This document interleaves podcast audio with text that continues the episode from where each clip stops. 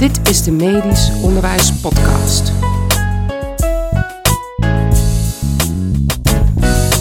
In Rotterdam, in de Doelen, het NVMO-congres. Het is niet in de doelen. Oh, kak, het is niet in de Doelen, hoor ik net.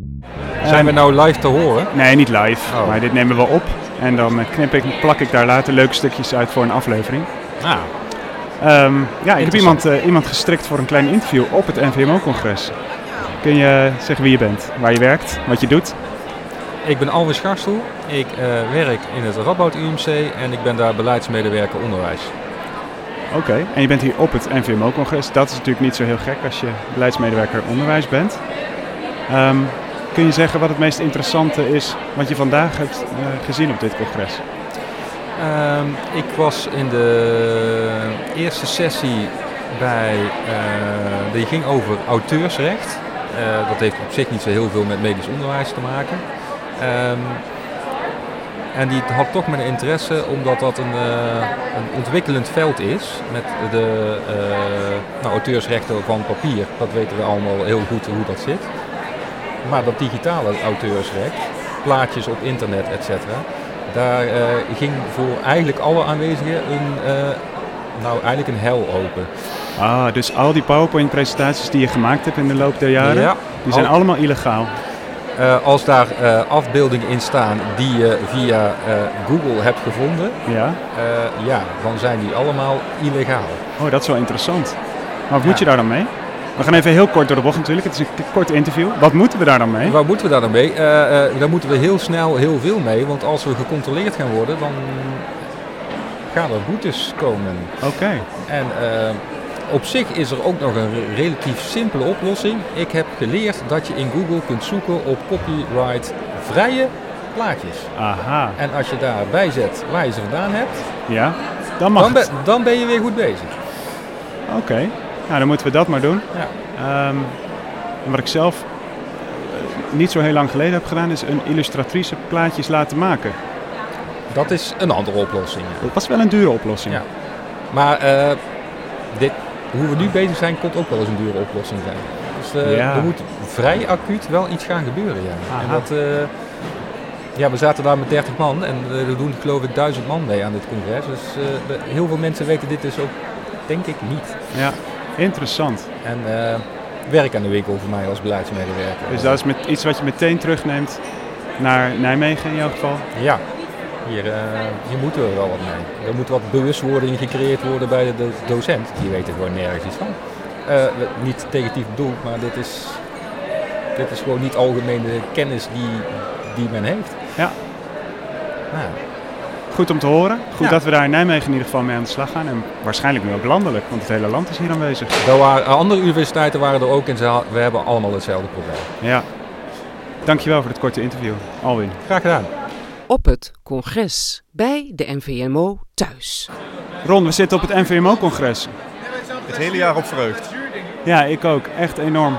We hadden al beloofd dat we hier zouden zitten. Ja. En nu zitten we er. Aan de eh, centrale hal. Kun jij beschrijven wat we zien? Ja, we zien hier een eh, veelheid aan eh, docenten, onderwijsontwikkelaars, studenten die allemaal eh, zojuist weer een plenaire lezing hebben bijgewoond. bijgewoond sorry. Eh, die heb ik zelf ook eh, bijgewoond. En eh, ja, het is een energiek gebeuren. Mensen drinken iets en kijken op hun telefoons naar het programmaboekje naar de volgende sessie waar ze naartoe gaan. En we zitten hier aan een tafeltje. En we zitten naast eh Koffieco, de podcast. Ook heel leuk om naar te luisteren. Kende jij Koffieco al? Die kende ik en daar heb ik wel eens naar geluisterd. Ik heb een aantal afleveringen geluisterd. En dat is echt heel erg leuk. Kan ik de mensen van harte aanbevelen om ook daar naar te luisteren. Dat gaat natuurlijk niet over medisch onderwijs, want daar zijn wij voor. Wist jij dat ik al eh, iemand heb geïnterviewd? Nee, wie heb je geïnterviewd? Ik heb eh, Suzanne geïnterviewd. Ik zal het interview eh, naar je toesturen. Dan kan het ergens in ons, onze NVMO-editie worden opgenomen. Laten we dat dan nu even naar gaan luisteren. Vandaag op het NVMO-congres spreek ik een collega die zojuist een posterpresentatie heeft gehouden. Zou je kunnen vertellen wie je bent, wat je achtergrond is en waar je werkt? Ja, hallo eh, Ron. Eh, mijn naam is eh, Susanne Hoekstra. En ik werk voor het e-learning team, onderdeel van de, ehm, faculteit Medische Wetenschappen van het UMCG. Ja, en als ik het goed begrijp, ben jij e-learning ontwikkelaar. Dat klopt, inderdaad. Um, nou ja, dus nu sinds drie jaar ontwikkelen we e-learningen, e-learnings. En met name voor de bachelor, maar ook voor de master. En um, eigenlijk worden die uh, modules gewoon heel verschillend ingezet. Um, uh, meestal voorbereidend op een contactmoment, uh, maar soms ook vervangend voor, voor onderwijs. maar het mooiste is dat studenten in die module kunnen oefenen met de leerstof en eigenlijk zo beter voorbereid komen op een contactmoment. En dus gerichter vragen ook aan hun docent kunnen stellen. Uh, jij presenteerde zojuist een poster en daaruit bleek ook dat jullie een bepaalde manier van werken hebben die, ja, die eigenlijk innovatief is en waar ook interessante dingen gebeuren. En het zou heel leuk zijn uh, als onze luisteraars daar iets over uh, zouden horen. Ja, dat klopt. Ik heb inderdaad net een verhaal verteld over ons e-learning werkproces. En dat is eigenlijk te merken dat uh, de vraag naar e-learning neemt toe. Dus ook uh, steeds meer opleidingscoördinatoren geven aan... ik wil e-learning structureel inzetten in mijn uh, onderwijsprogramma.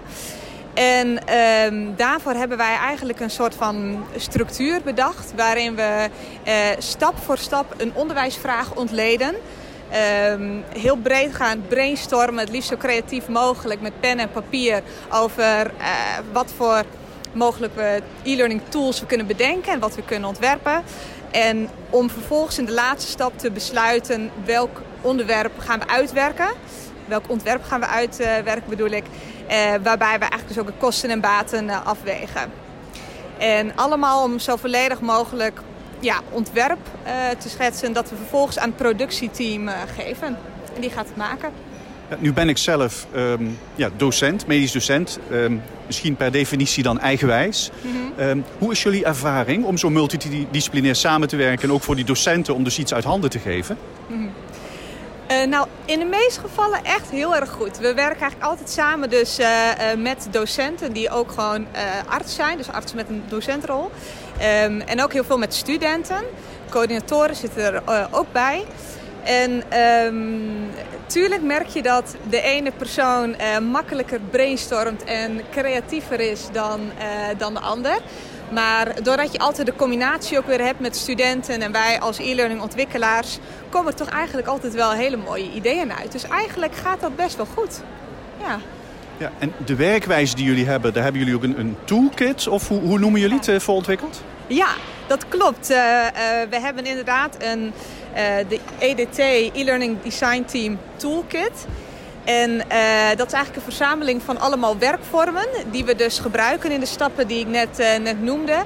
En eigenlijk met als doel om creativiteit te stimuleren, informatie te structureren en ideeën te visualiseren. Ik heb zojuist een stukje van de toolkit gezien.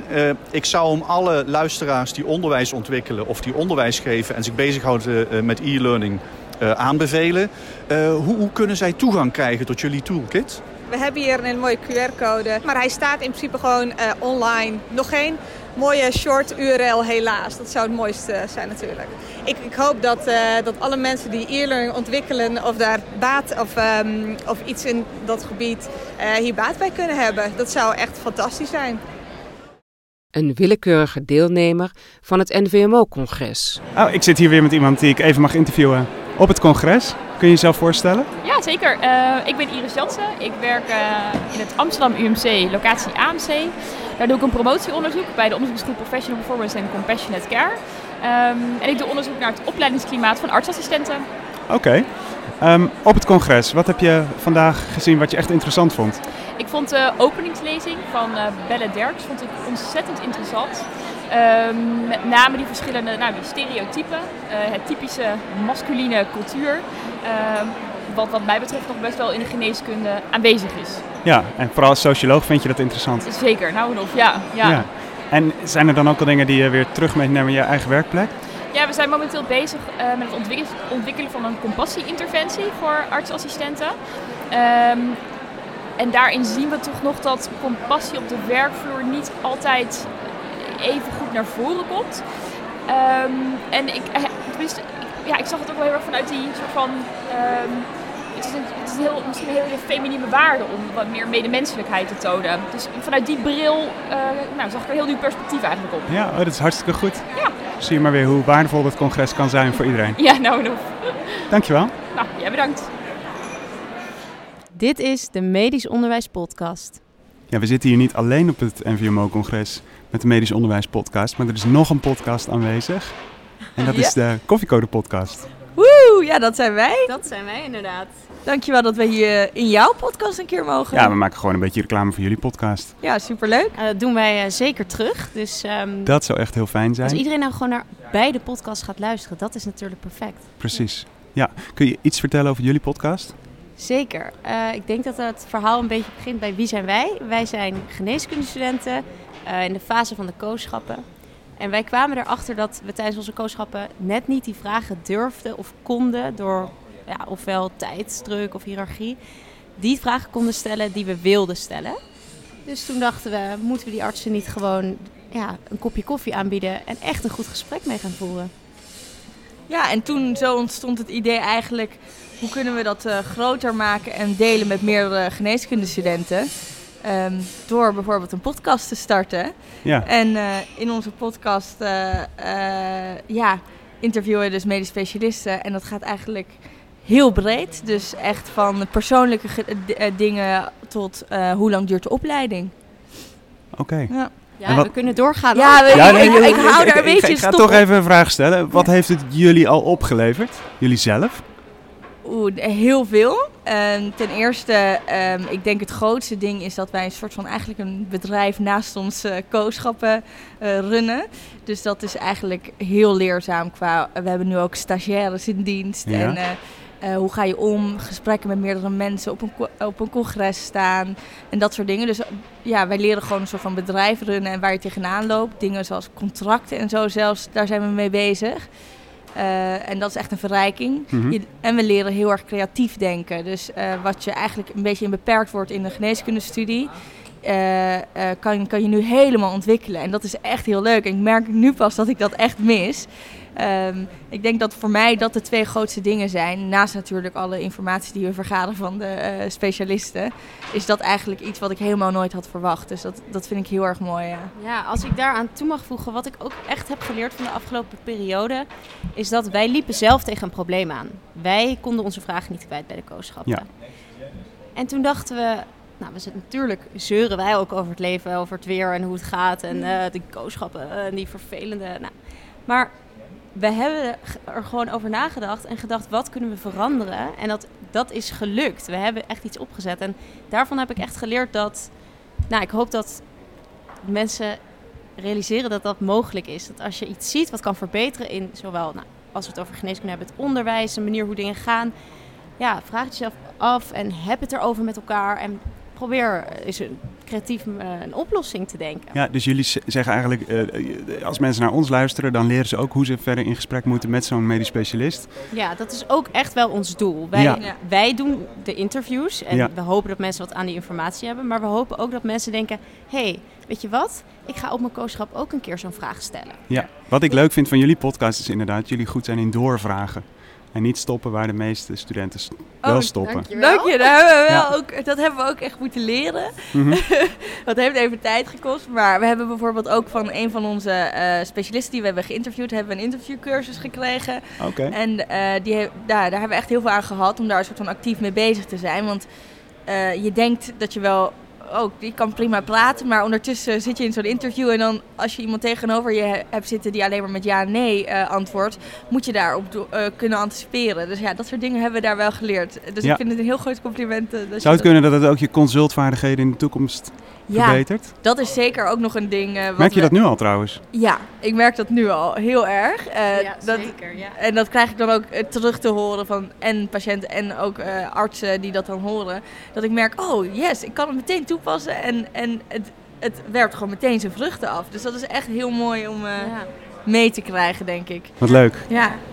Ja, en, en om- om terug te komen op je eh, vraag van net. Ik denk, ik, we hebben ook wel gehoord van andere studenten die dan bijvoorbeeld, wij openen onze podcast altijd met hoe drink jij je koffie? Ik wil die vraag ook aan jou stellen, ja. Oké. Hoe drink jij je koffie? Het varieert nogal. S morgens drink ik graag een cappuccino en de rest van de dag zwart. En s'avonds het liefste een espresso zonder cafeïne. Oké, decafé. Lekker. Decafé. Lekker. Ja. En is dit een wisselende patroon ook, het bij jouw wisselende karakter? Of is dat eh, te Oeh, dat kort is door de een bocht? hele, hele diepe vraag. Die ga ik niet beantwoorden op mijn eigen podcast. Volg ons Instagram, Facebook. We hebben zelfs een website. Eh, en zo blijf je op de hoogte van onze aankomende interviews. Dankjewel. Dankjewel. Op het congres. Ik sta op de postermarkt en eh, ga in gesprek met... Oefie Isik, En jij werkt bij Amsterdam UMC, locatie... VUMC. Ja? En wat is jouw functie? Nou, ik ben momenteel, nou ja, ik ben een paar weken geleden gepromoveerd. Ja. En eh, momenteel doe ik twee dagen onderzoek. Dus ik ben nog steeds bezig eigenlijk met het onderwerp waar ik eh, op ben gepromoveerd. En ik werk twee dagen als sta- stafmedewerker. En ik ben bezig met de implementatie van de studentenonderwijskwalificatiecursus. Kun je iets vertellen over het probleem wat je onderzocht hebt? Jazeker. Uh, nou, ja, nou ja, zoals we inmiddels weten, nou, diversiteit in de uh, patiëntenpopulatie stijgt. En dan bedoel ik voornamelijk etnische diversiteit. En daarom is het ook essentieel van belang dat de zorgverleners ook divers, uh, zo divers mogelijk zijn.